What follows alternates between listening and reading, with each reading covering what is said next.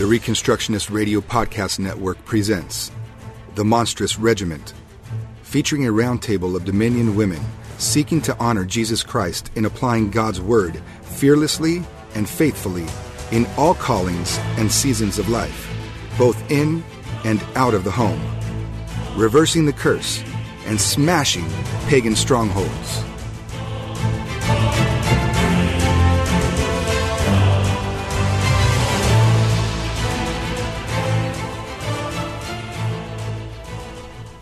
Christian witchcraft? It's something that I first stumbled across at the start of this year when a friend asked my opinion on a blog series that was sparking a lot of discussion among her friends. Let it never be said that anyone who asked Suzannah Rowntree for her opinion went away disappointed. Not only did I answer my friend at the time, but after mature deliberation and some stimulating discus- discussions with the rest of the Monstrous Regiment, I've decided to present some further thoughts in a podcast. I should note that significant contributions have been made to this episode by fellow monsters Cheryl Hannell Nicholson and Elizabeth Summer. Allow me to start this episode with a disclaimer. Christians have a history of responding to the occult or anything that smacks of the occult with superstitious fear. So if Christian witchcraft is something that you have felt drawn to or have explored yourself, I'm not here to scream condemnation at you. On the other hand, for the benefit of our trolls, let me make it clear that none of the Monstrous Regiment are witches in any sense of the word. Anyway, I may not agree with some of the presuppositions of Christian witchcraft, but I did try to keep an open mind as I listened to what Christian witches had to say. In fact, as I read the blog series my friend sent me, I actually found a lot of things that I agreed with. So, for instance, here's one point of agreement. The blogger described feeling alienated by the clinical, rationalistic, materialistic way that the Christian faith was practiced in her church. As we've discussed in the Monstrous Regiment previously, this is a real problem, and I blame the Enlightenment. The Enlightenment was a European philosophical movement in the 17th and 18th centuries, which built on the thought of the medieval thinker Thomas Aquinas as well as other um, streams of thought. Aquinas had separated the cosmos into two separate realms nature versus grace, faith versus reason. And this is how we got the modern dichotomy that is so important in this area of religion versus science. Um, Aquinas stated the truth that the truth about the natural world can only be discovered via reason, but the truth about the supernatural realm can only be discovered via revelation. The problem with revelation is that it has to be handed down from on high we can't go in search of revelation, we can just hope and pray for it. As a result, the only way humans can actually seek truth, in practical terms, is via reason. And since the realm of faith and the supernatural was now closed off from reason, therefore the only realm that men uh, should bother to understand at all is the natural materialistic realm. And so in the Enlightenment, we got an immense focus on, on using only one's reason, or rationalism, to understand only the natural world, materialism. And so this process continued to the extent that ultimately Western philosophy wound up denying the presence of any supernatural realm at all, which is where we are today. The Christian church was deeply affected in a couple of different ways. Um, some Christian traditions succumb to the uh, cold, bright idolatry of logic and rationalism. Uh, some embrace the fervid, emotionalistic traditions of the Romantics, but there was never really an attempt to reintegrate these two faculties, faith and reason, into one harmonious life in a world that was created both spiritual and physical. The Roman Catholics had it a little better than the Protestants did because they clung to Thomas Aquinas' pre Enlightenment model, which tried to hold faith and reason in greater harmony, but it was Aquinas who had inserted the thin edge of the wedge uh, to begin with. So, in most of modern life and thought, you still have this radical divide between the spiritual and the material, and it's bad for us because it's not actually how we were created to be. C.S. Lewis once said, You do not have a soul, you are a soul, you have a body. I believe he was wrong. You are not a soul, just as you are not a body. You are an embodied soul, you are an inspirited body. In the resurrection, we will still be embodied souls and inspirited bodies. I believe that when we are in heaven, we will actually be discontented because our spirits will yearn to be enfleshed again. We'll want to feel the wind on our faces. We'll want to taste the tartness of strawberries. We were not created to be split between bodies and souls. We were not created to pick one, but our modernist worldview forces us to do exactly that. The Christian witches I've listened to are dissatisfied with this picture. They know that they live in a mysterious spiritual world. And yet, too often, Christians ignore the spiritual realities that surround us. Christians have it perhaps a little better than other rationalists. We do believe in a God, we do acknowledge the existence of a supernatural realm in a theoretical sort of a way, but too often we either live as though that doesn't matter, as if God is the only spirit in the cosmos and even he has no spiritual connection with us, as in cessationism, or we fall into the opposite trap where we let ourselves become prey to superstitious fear of the supernatural. It's true that we live narrow and blind lives, and I understand that hunger for something more. This hunger for something more is just one of the reasons why Christian witchcraft might be appealing, especially to women who, in the rationalistic church, are simultaneously expected to be more in touch with emotions and spirituality, while also being taught that those things are dangerous. I asked my co monster, Elizabeth Summer, to explain some more of the reasons why Christian women might be drawn to witchcraft. I'm going to quote her at length. What is driving this impulse to look for more beyond a faith that is supposed to be, and is, all sufficient? We know that what Christ offers lacks nothing. So I think we must ask ourselves how our religious establishment and practice is failing those who love Christ and do not want to abandon him, but are not finding his fullness in our services. The proposed causes and reasons below are not drawn from statistics and research, but are areas in which modern orthodoxy has denied adherents the fullness of Christ, in my opinion. 1. The sacred feminine. One thing that is not particularly prevalent in most pagan religions historically is an elevation of women. It is, ironically, Christianity that offers such almost exclusively. However, those pagan practices that seem to attract women are those that not only value women, but in some cases treat femininity, by which I do not mean arbitrary externals narrowly defined as feminine, conservative, or transgender circles, but the very act of being female, as uniquely sacred and uniquely powerful. While elevating females above males is ethically just as problematic as the reverse, a religious environment that treats being a woman as a feature and not a bug is powerfully appealing to women raised in communities where we are considered less trustworthy or valuable than men. When we are raised to believe we need a male intermediary between us and God, it must be intoxicating to encounter a practice of spirituality in which our very femaleness itself is divine. 2. A place in a coven. Human beings were created for fellowship, not simply the enjoyment of the company of others, but the intimate shoulder to shoulder and hip to hip partnership of individuals who pursue a mission together and suffer for it. In conservative Christianity, a woman's calling can rarely be shared with other women. Our role is, by definition, a private and exclusive one, the home. We can talk about our private struggles in a limited way, and we can read the few portions of Scripture deemed to be applicable to us, but rarely are we in the trenches with one another. Female driven pagan religions, and let me emphasize again that these are in the minority, promise a circle of true sisterhood that extends deeper and wider than reminding one another to do everything with a grateful heart and never ever complain about our husbands. Whether these religions can actually deliver on this promise is a different question, since highly ritualized religion is always very restrictive the deeper in you go. But women need and long for deep fellowship with one another. I do not know if there really ever were any women who did dance naked together by the light of the moon, and if there are, I do not wish to be invited. But I do think there is something to the symbolism of women completely and openly vulnerable to one another, with all flaws on display, linked without embarrassment around something set aflame. There should be no place that offers the purest realization of this longing more fully than the Bride of Christ, but there are few places lonelier for women than the institutional church. 3. Exploration and questioning allowed and encouraged with no male mediator. When one has been raised in a religious environment, where critical thinking is discouraged, challenging, questioning, or doubting are treated as apostasy, may incur. St- uh, excuse me, challenging, questioning, or doubting are treated as apostasy and may incur social or ecclesiastical penalties or cause feelings of guilt. It is unimaginably freeing to encounter other forms of spirituality where questioning is encouraged. Whether other spiritual systems actually deliver on this promise of freedom is another question, but the promise itself is alluring. 4. Fostering of innate abilities that are not recognized in the Reformed Church. The children of God may be gifted in ways not recognized or approved of by the rationalistic or superstitious church. highly intuitive people with gifts related to energy, healing, highly tuned perception, bordering on the predictive, etc., may be gifted by God in ways not yet explained by the scientific method, yet fully compatible with the design of God's universe.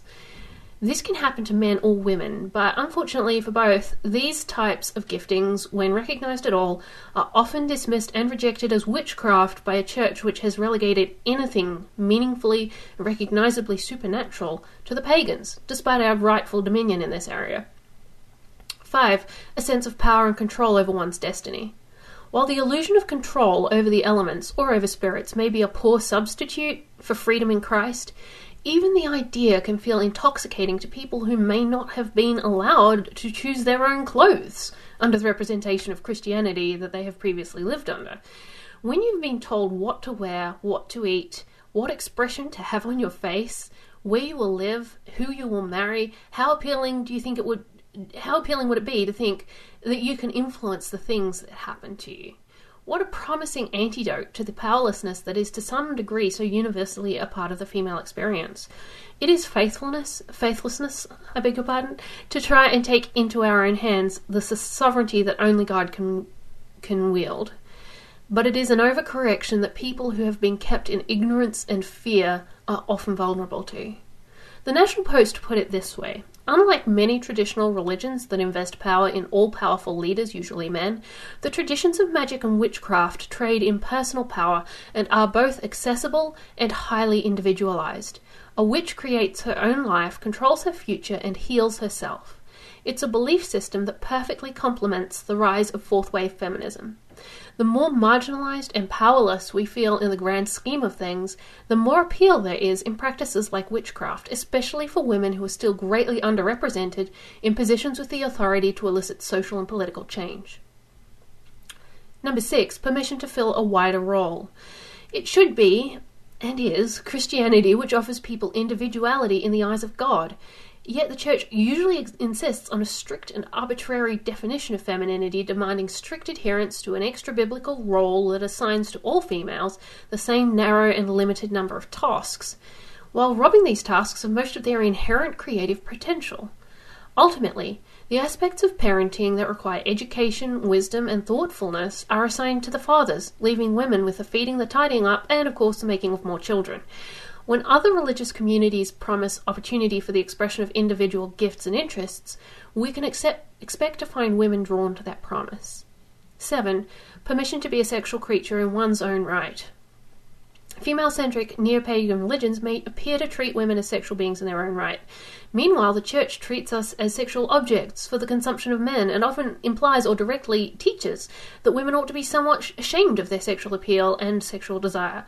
It is commu- communicated that we should be shamefaced, some li- people literally use that word, about our female bodies, and, the most right- and that the most righteous women are those who seem the most sexless. The freedom to acknowledge our sexual drives without shame and also I should probably add without contravening the boundaries of God's law, and is something created for us as part of ourselves, and not just to make us better possessions for someone else, is not something that we should find primarily offered outside the church, but that is the sad reality. Number eight, arrested development. The main reason we are vulnerable to all these appeals is that we have no countering faith of our own. Male intermediaries are placed between us and God and we are considered rebellious and masculine if we seek to know him or learn about him on our own. We are not always forbidden from learning theology, but as one man who was the leader of an influential anti abortion movement once said, it wouldn't be wrong for my wife to study theology, but it would be weird if she did. We are accepted to accept the teaching of our husbands, fathers, and pastors, or else be labelled as rebellious and emotional. While it is not true that women are more easily deceived by n- nature, it does prove to be true that anyone kept artificially immature will be easily de- deceived by nurture. I have known many Christian women who do not know how to bank or pay bills, are afraid to drive very far, and in general live with lives more restricted than most teenagers. Once we have the courage to break out on our own and defy these extra biblical conventions, many of us have no intellectual training, theological or otherwise, or any intellectual discipline. Not by any inherent deficit, but from deliberately enforced atrophy. If women are to make wise choices, think critically, and walk in disciplined faith, they must be given religious and intellectual training and discipline. End Elizabeth Summer quote. Her comments ring true for me as regards conservative church contexts. Even if you haven't seen this impoverished view of women in your own church, doesn't mean it isn't there. Where it isn't actively being preached, the mere fact that we fail to speak out against it provides it with a safe haven to grow. I've been tremendously encouraged recently to see more and more individual men and whole churches vocally rejecting this paradigm, and it fills me with enormous hope for the next generation. But for many women, the damage has already been done. And I think it's these women for whom various forms of witchcraft, Christian or not, will have the most appeal.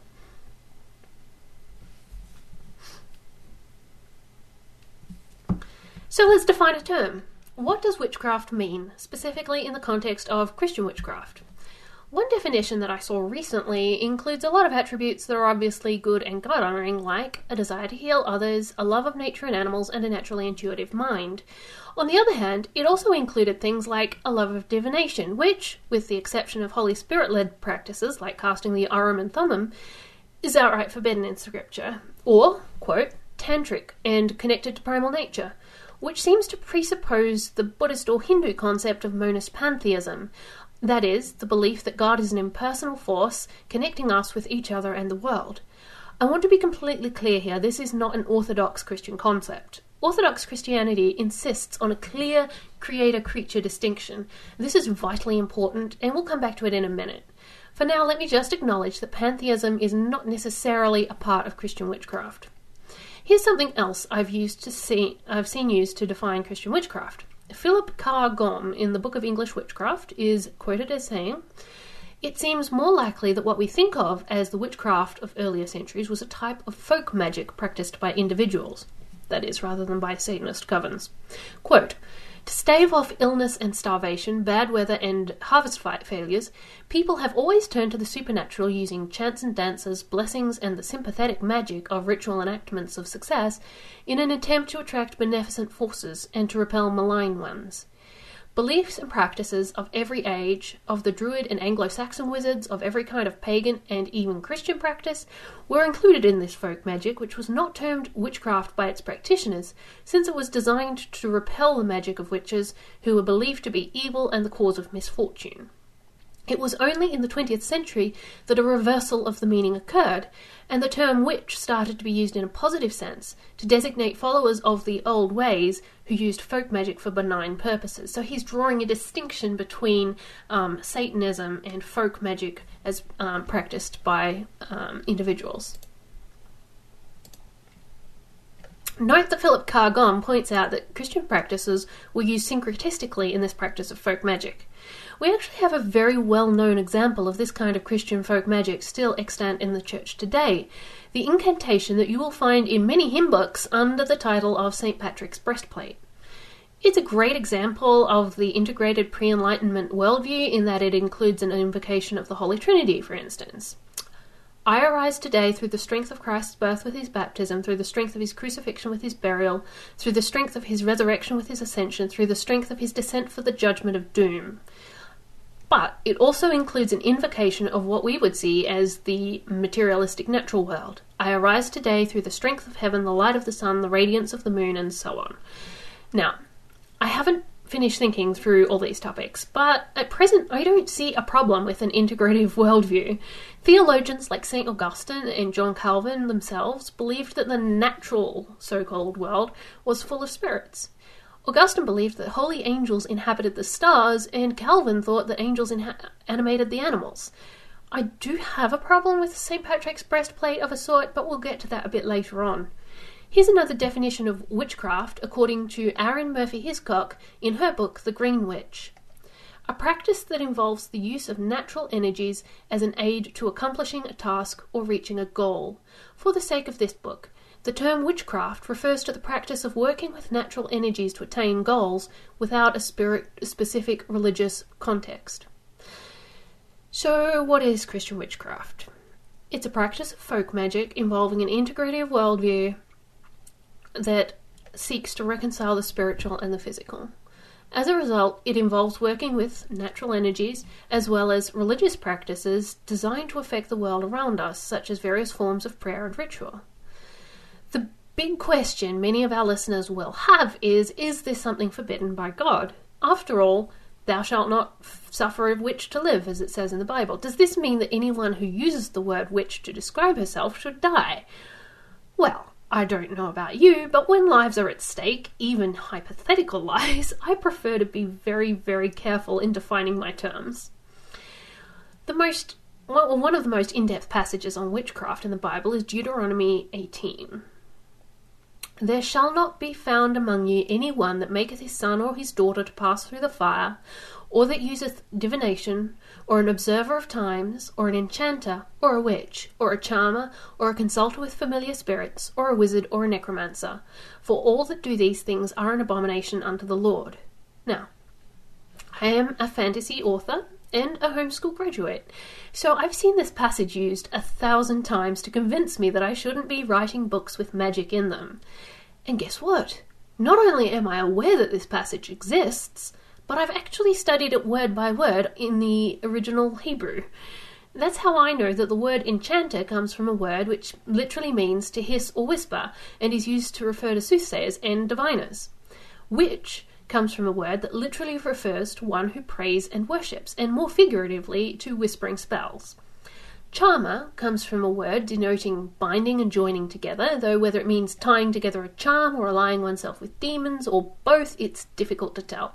Finally, wizard comes from a word meaning false prophet, one who has a familiar spirit. So think about it. All this has to do with worshipping, prophesying, being filled with the Spirit. All of these things are things which Christians are supposed to do. The question is not whether we're going to worship someone, but who we are going to worship. The question is not whether we're going to have spiritual power. The question is which spirit is going to grant the power. All of the things prohibited by Deuteronomy 18 share one thing in common an attempt to use demonic power. That is what is being prohibited here. Not the practices of folk magic, which have come to be known as witchcraft today, not Christian rituals or attempts to use natural energies, but specific practices aimed at contacting and worshipping demons. Which raises the question is there such a thing as natural energies? Are they demonic, angelic, or neutral? And can Christians learn to use them? So, here I need to make another quick disclaimer. Nothing I say here should be taken as an endorsement of any kind of approach to health. I really, really do not have the knowledge or expertise in this area to say anything authoritative. All I'm trying to do here is evaluate the claims being made, not scientifically or medically, but ethically. So, for instance, it said that your body has an intracellular matrix with electrical charges in it, and that the body can be benefited by a process of grounding, walking barefoot on moist earth to help normalize those electrical charges. This is a scientific claim which is accepted by plenty of Christians who have nothing to do with witchcraft or folk magic. Similarly, if it's true that various crystals vibrate with some kind of electric or magnetic or whatever else energy, then it's not inconceivable that they could have some kind of effect on our bodies. Now, my sister and I run a small business selling gemstone jewelry, and I often hear from buyers who want to know if a certain stone will help them with anxiety, infertility, or just give general success and protection. Well, handling gemstones didn't stop my sister from getting terrible anxiety for a while. I doubt that a specific gemstone could help my friends with endometriosis to conceive, and as for success and protection, those are things that only God can give. He is the one who ultimately determines the course of our lives. When Daniel was in the lion's den, he needed something a bit more powerful than a labradorite bracelet to protect him from his enemy's evil intentions. Still, once we rule out serious medical problems and things that only God can provide, it isn't inconceivable that scientifically observable natural energies might, in some cases, assist healing. This is not an area that I've studied, so I asked monstrous Cheryl Nicholson for her input. Cheryl is not a witch, but she does work with energy eh, medicine and quantum medicine. Cheryl points out that we have no problem with setting an intention and expecting a healing result in someone who is far distant so long as we slap the word prayer on it. She says, and this will be a lengthy quote We know that Newtonian physics affects the body, but seriously doubt that quantum physics does. When you marry quantum forms of healing to get to the gifts of the spirit, words of knowledge, gifts of healing, miracles, discernment, etc., then you really have something. We just need to be very careful that it is grounded deeply in biblical thinking. And be prepared for a lot of pushback, not only from Christian brothers and sisters, but also from the kingdom of darkness, which doesn't want to see the church claiming this territory. God created us as integrated beings, so how we do physically is dependent on our spiritual, mental, and emotional states as well, something Western medicine tends to ignore unless they can drug it. From a quantum perspective, everything is energy. Crystals can bring the right resonance to the body to assist it in healing. Light is a wavelength that our body uses as a nutrient to create energy in the mitochondria. Your bones, muscles, ligaments, fascia, etc., are crystalline in structure at the molecular level. In fact, the fascia acts like a highly vibratory fiber optics network in the body, which produces semiconductor molecules and passes information from the brain at the speed of light compared to the much slower nervous system. The mitochondria has a crystalline structure. We use specialized carbohydrates that are crystalline for cell to cell communication. The membrane potential of the cell membrane, all these create biofields of energy that is measurable. Christians have been told for a long time that this is demonic. They have unquestioningly accepted what they have been told. Meanwhile, man is religious, and in the absence of Christians, they append their own views. And Cheryl Nicholson quote. So, according to Cheryl, much of this is scientifically measurable right now. I should once again disclaim that I can't judge the quality of her research, and I don't mean to try. What I can say is that the claims being made are scientific claims, and they can be researched. They can be proved or disproved. So rather than getting out our torches and pitchforks, maybe we just need to test these claims. But we also need to go beyond a purely materialistic worldview. We need, as Cheryl points out, to ally our scientific understanding with a spiritual understanding. We are spiritual beings. We are inescapably religious, and Christians need to know how the spiritual world and the physical world interact so that pagans don't wind up with all the authority in this area. Not only will a more integrated worldview result in a better understanding of the spiritual world, it will also result in a better understanding of the physical world as well. For instance, in his book Unholy Spirits, Gary North cites a series of scientific studies done by the French statistician Michel Gauquelin in the mid 20th century, which suggested a link between the position of the planets at people's births and what happened to them in later in life. Quote, Gauquelin studied the birth times of famous Frenchmen, and he found a statistical correlation between French scientists and medical men with the astronomical position of Mars. Soldiers, it seems, are mostly Jupiters, as are politicians. Now, Gauquelin didn't claim to be able to predict the future, and he rejected traditional astrology. After all, traditional astrology would have linked soldiers not with Jupiter but with Mars, which is named for the Greek god of war. But his findings did suggest some kind of statis- statistically significant planetary influence on mankind, and although, according to Gary North, other scientists were able to replicate his results in their own studies, they were unwilling to take Gauquelin's work any further because it suggested something that went beyond their own materialistic worldview. Again, I'm not saying that I believe in Michel Gauquelin's findings. I'm not scientifically trained. What I'm saying is that Gauquelin had a hypothesis that could have been scientifically tested, but that work was never done because the scientific establishment cannot accept even the possibility that the cosmos is inhabited by personalities we cannot see. For the Christian, that shouldn't be a problem. The Bible speaks of heavenly bodies in such a way as to suggest that they have something to do with the holy angels. The sun, moon, and stars were created in Genesis 1 to rule over the day and night. The stars are said to have fought against Sisera in Judges 5. They sang together at creation in Job 38. They are capable of falling from grace, as in Revelation 12, verse 4, where the devil brings one third of the stars with him when he's cast out of heaven. In the Old Testament, pagan nations and sometimes Israel would worship the host of heaven. But in the New Testament, the same host of heaven appears to sing before the shepherds at Jesus' birth.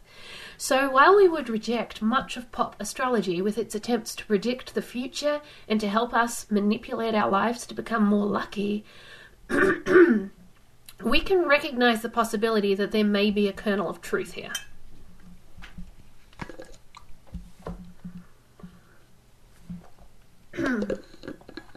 now, some of what we've been talking about here doesn't necessarily come with grave spiritual consequences. For instance, if it's true that some crystals have health benefits, then that's first of all a scientific question that can be answered using the scientific method. But then, if we want to move into questions such as astrology, where we're talking about spiritual influences, well, then suddenly we aren't just dealing with lumps of rock and electrical charges anymore. We're also dealing with persons. Persons who are either good or evil, who are either obedient to Christ or in rebellion against Him. This is something the Bible spends a lot of time talking about spiritual warfare, the roles of angels and demons, see the book of Revelation, and how we should do battle in the in the spiritual realm, see the book of Ephesians. The Bible is inspecific about what impact a lump of rose quartz might have on our health, but it is highly specific about the dangers of demonic influence and the absolute necessity that the spirit we be filled with be the Holy Spirit. If we want to reintegrate the spiritual and the material in our lives, then we must look first of all to what the Bible says about these things. And yes, that will, beyond a doubt, lead us to acknowledge that the world around us is far stranger and more filled with life than Enlightenment materialists would ever admit. But it will lead us there only after it's filled us with the wisdom and power and discernment of the Holy Spirit. Now, I know it's maddening when someone says, look to the Bible for answers, and then doesn't give you any help in doing that. We do need to do a whole episode sometime on what the Bible has to say about the spiritual world. But to tide you over till then, I'm going to recommend you three excellent orthodox biblical books on this subject. One is The Adversary by Mark I. Bubeck, which is an excellent spiritual warfare handbook. One is Unholy Spirits by Gary North, which is available for free on his website. It's an in depth discussion of a biblical covenantal perspective on the spiritual world. And finally, The Unseen Realm by Michael S. Heiser, which is an eye opening exposition. an eye opening exposition of some of the Bible's passages on the supernatural, and uh, all these books will be um, in the transcript if you would like to look them up afterwards. so let's talk about astrology in a bit more depth. As a matter of fact, the church in the Middle Ages did not have a problem with astrology. John of Ibelin, the 13th century Crusader noble, built a magnificent palace in Beirut that is now long destroyed. In that palace, there was a room that showed the skies, and the, tra- the traveller Wilbrand described this as a single ceiling, no doubt with the sun in the centre and the zodiac around it, with everything necessary to determine where the st- sun stood in the zodiac at any year, month, day, week, or second. This ceiling was an astrological tool, as well as a work of art, and it was probably used regularly by a court astrologer to advise the lords of Beirut about what the star's influence meant for their actions. It was believed to be, quote, scientifically true that the planets had an influence on events, psychology, plants, and minerals, and this was not seen to be a demonic influence. C.S. Lewis explains in The Discarded Image that the medieval church frowned upon three practices. First, predicting the future based on astrology. Second, believing in astrology deterministically to the exclusion of free will. That is, you couldn't say it wasn't my fault, the stars made me do it. And third, worshipping or invoking the planets as gods. In other words, the church worked hard to distinguish best scientific theories from clear heresy. Kind of like how some Christians today believe in evolution but try to separate it from the social Darwinism or atheism that it naturally tends towards. But a, but a significant part of how astrology was understood in the Middle Ages was deeply problematic and syncretistic. The problem was that the whole concept of astrology was monophysite at root.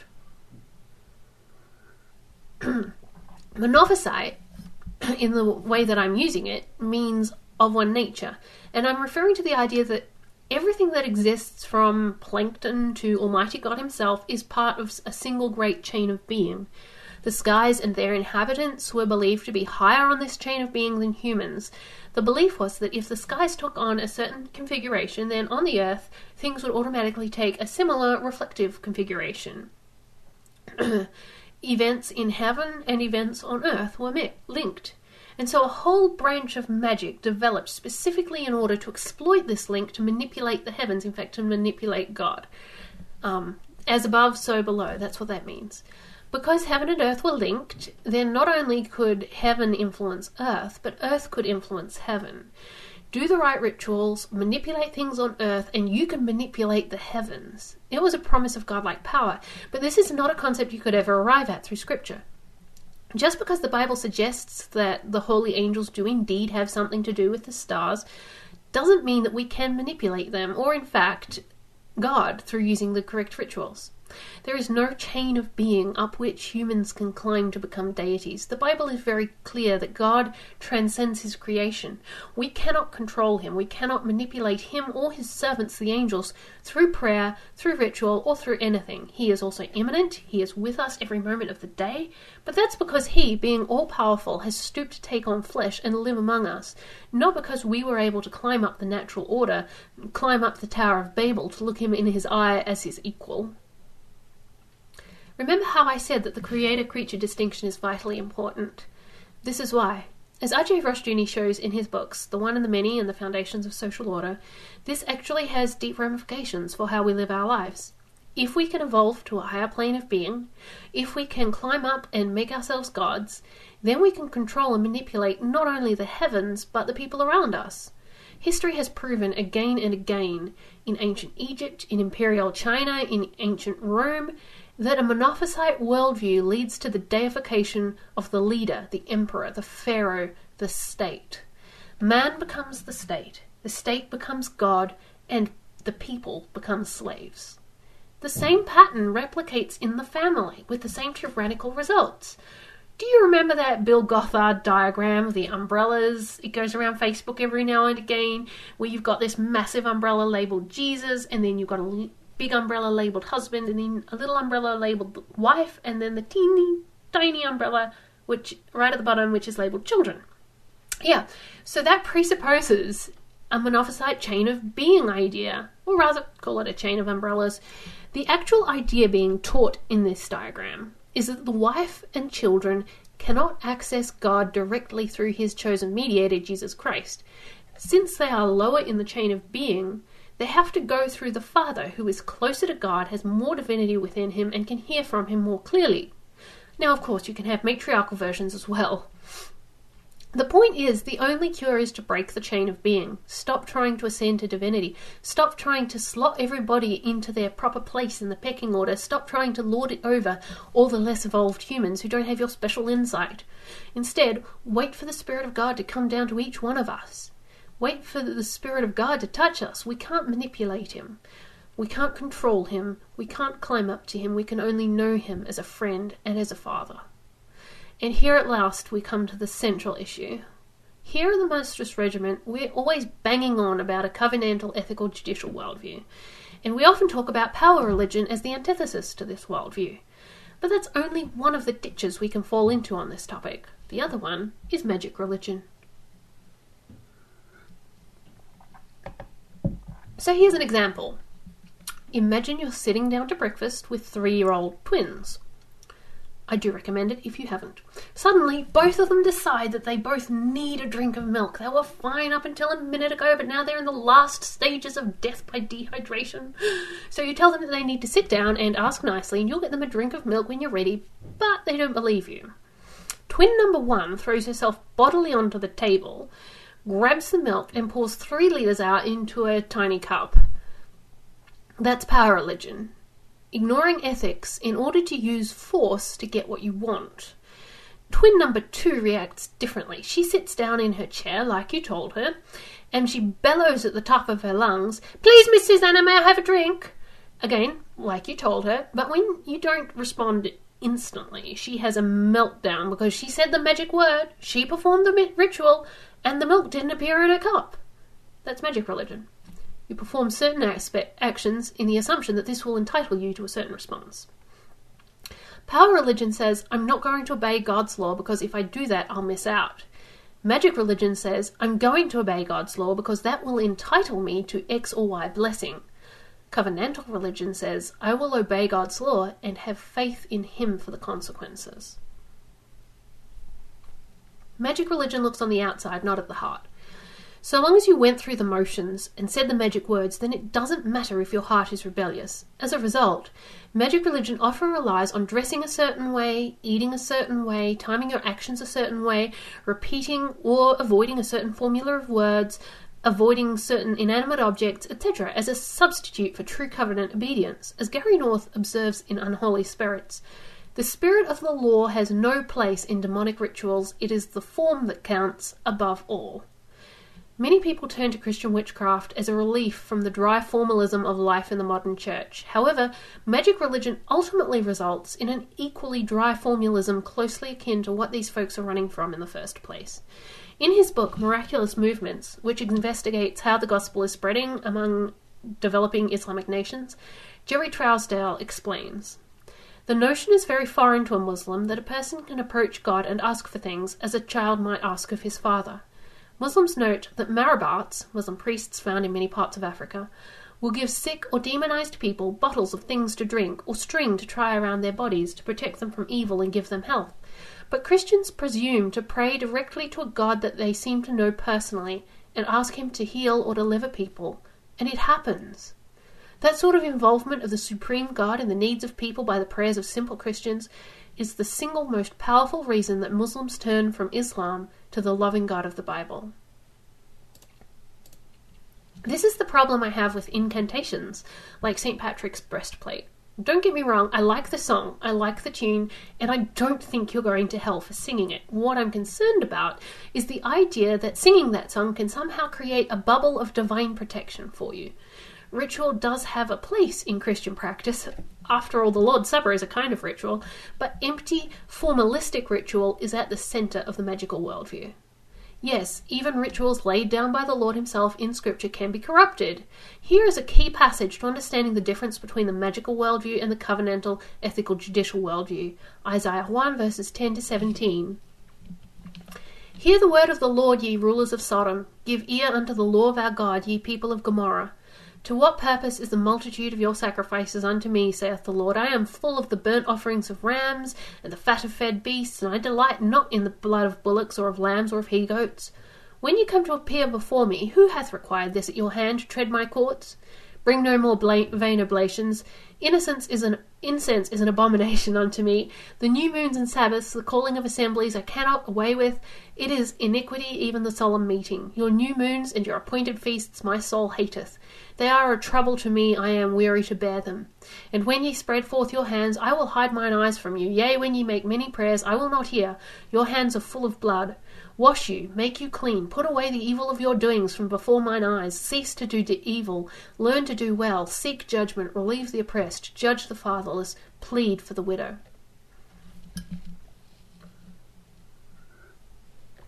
The people of Israel were putting their trust in rituals. They reckoned that if they made the right sacrifices and celebrated the right Sabbaths and recited the right prayers at the right time, they could put God under an obligation to them. All those things God says He's sick of are things He told them to do. They were good things. And yet the Israelites wanted to use them as a form of magic. If they just went through the motions, then they could rig the system. They could force God to bless them, despite the evil that they were doing in their hearts and in their lives. The author of Hebrews discussed these rituals, calling them gifts and sacrifices that could not make him that did the service perfect as pertaining to the conscience. The ethical judicial worldview insists upon a perfect conscience. I affirm with Paul in Galatians that whatever a man sows, that he shall reap. Blessing does come from obedience, but God blesses us in His own time and in His own way, and He is never fooled or manipulated by hypocritical formalism. There is no way to rig this system. What the magical worldview presents is the premise that the system can be rigged through ritual. Say the correct words, go through the correct motions, make the right kinds of smells, burn the herbs, wear the bracelet, hang up the charms, postpone the business day, d- deal until the auspicious day, and regardless of the state of your conscience, you can make the universe give you success or protection or a baby.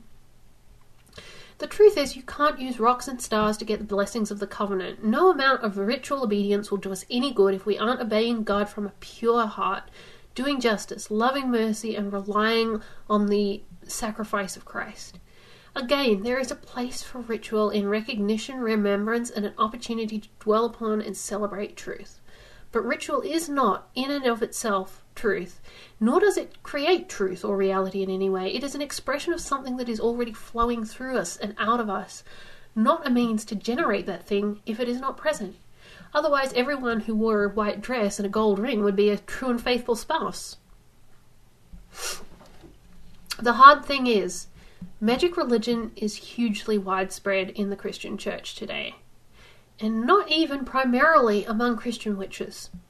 It is also present among many people who want to abandon or shun witchcraft altogether. Some folks overcorrect, showing fear of the innate power of certain objects, words, or rituals. For example, a friend who was having trouble with her child received the advice that the child's toys should be searched in case any of them might re- represent a demonic totem or idol. I was once seriously told that Christmas trees are idols and that bending down to put a gift beneath the tree is an act of bowing and making a sacrifice to a false god. My favourite example someone once asked ex Buddhist priest, uh, monk, I beg your pardon, Ellis Potter, if colouring mandalas in school would draw children to Hinduism, to which he responded, no more than they'll be drawn to Jesus by colouring crosses. And that's the ethical judicial point. Taking a posture, having a certain object in your house, or colouring in a certain pattern does not turn a Holy Spirit filled believer into a pagan worshipper, any more than a rote recitation of the sinner's prayer will turn a sinner into a spirit filled believer. We see magic religion in the way that language is judged. I have seen this happen again and again in conservative Christian circles. You, you might say Black Lives Matter, and Christians will explain to you at great length that saying such a thing has magically transformed you into a Marxist lesbian feminist.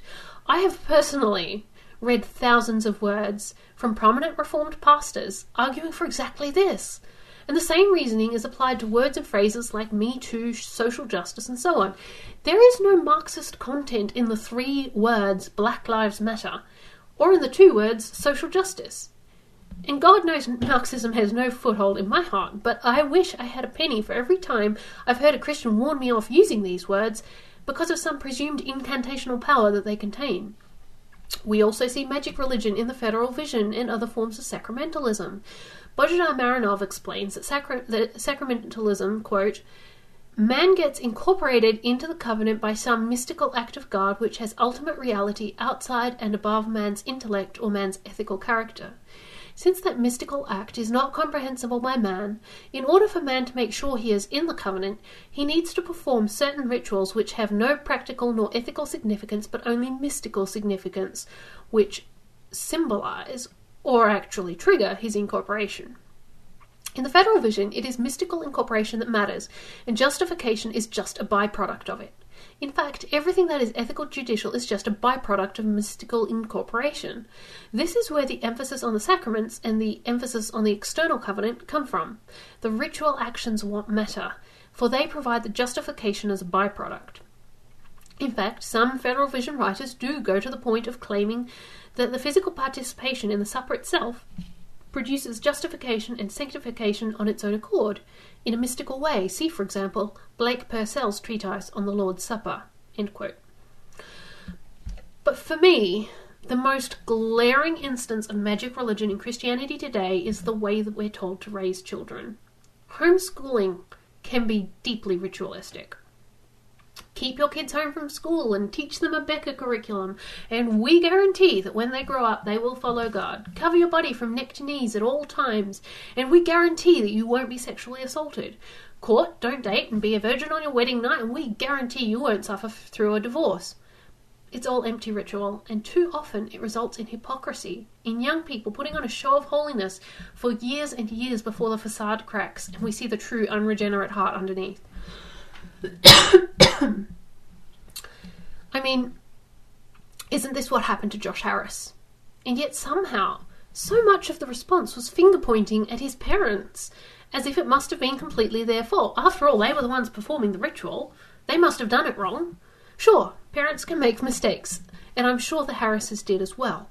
But ultimately, our salvation doesn't depend on how we were raised. Indeed, the Bible says, train up a child in the way he should go, and when he is old, he will not depart from it. This is a proverb, an observation of the way the world normally works, not a magical promise.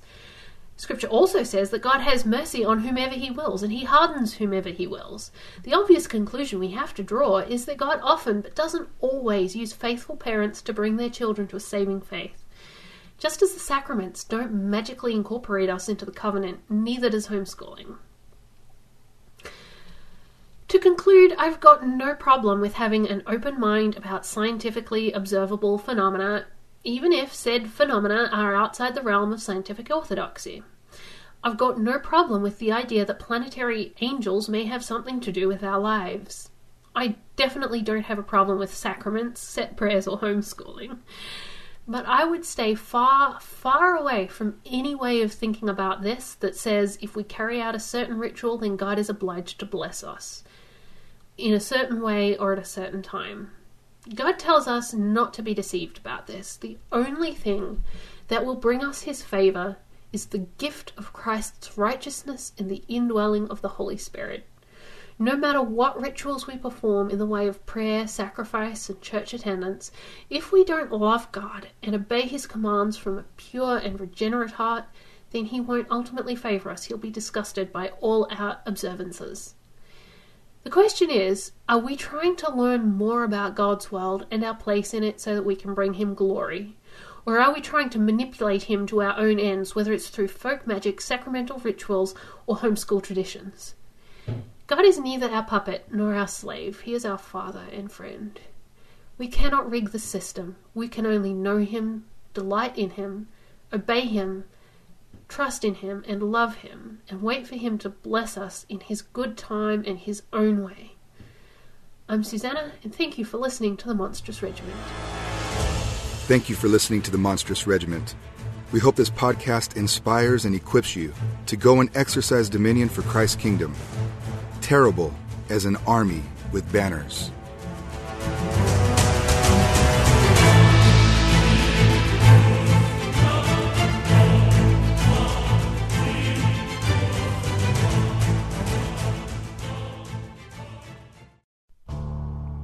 The Reconstructionist Radio Podcast Network brings to you a complete lineup of podcasts where you will hear practical and tactical theology.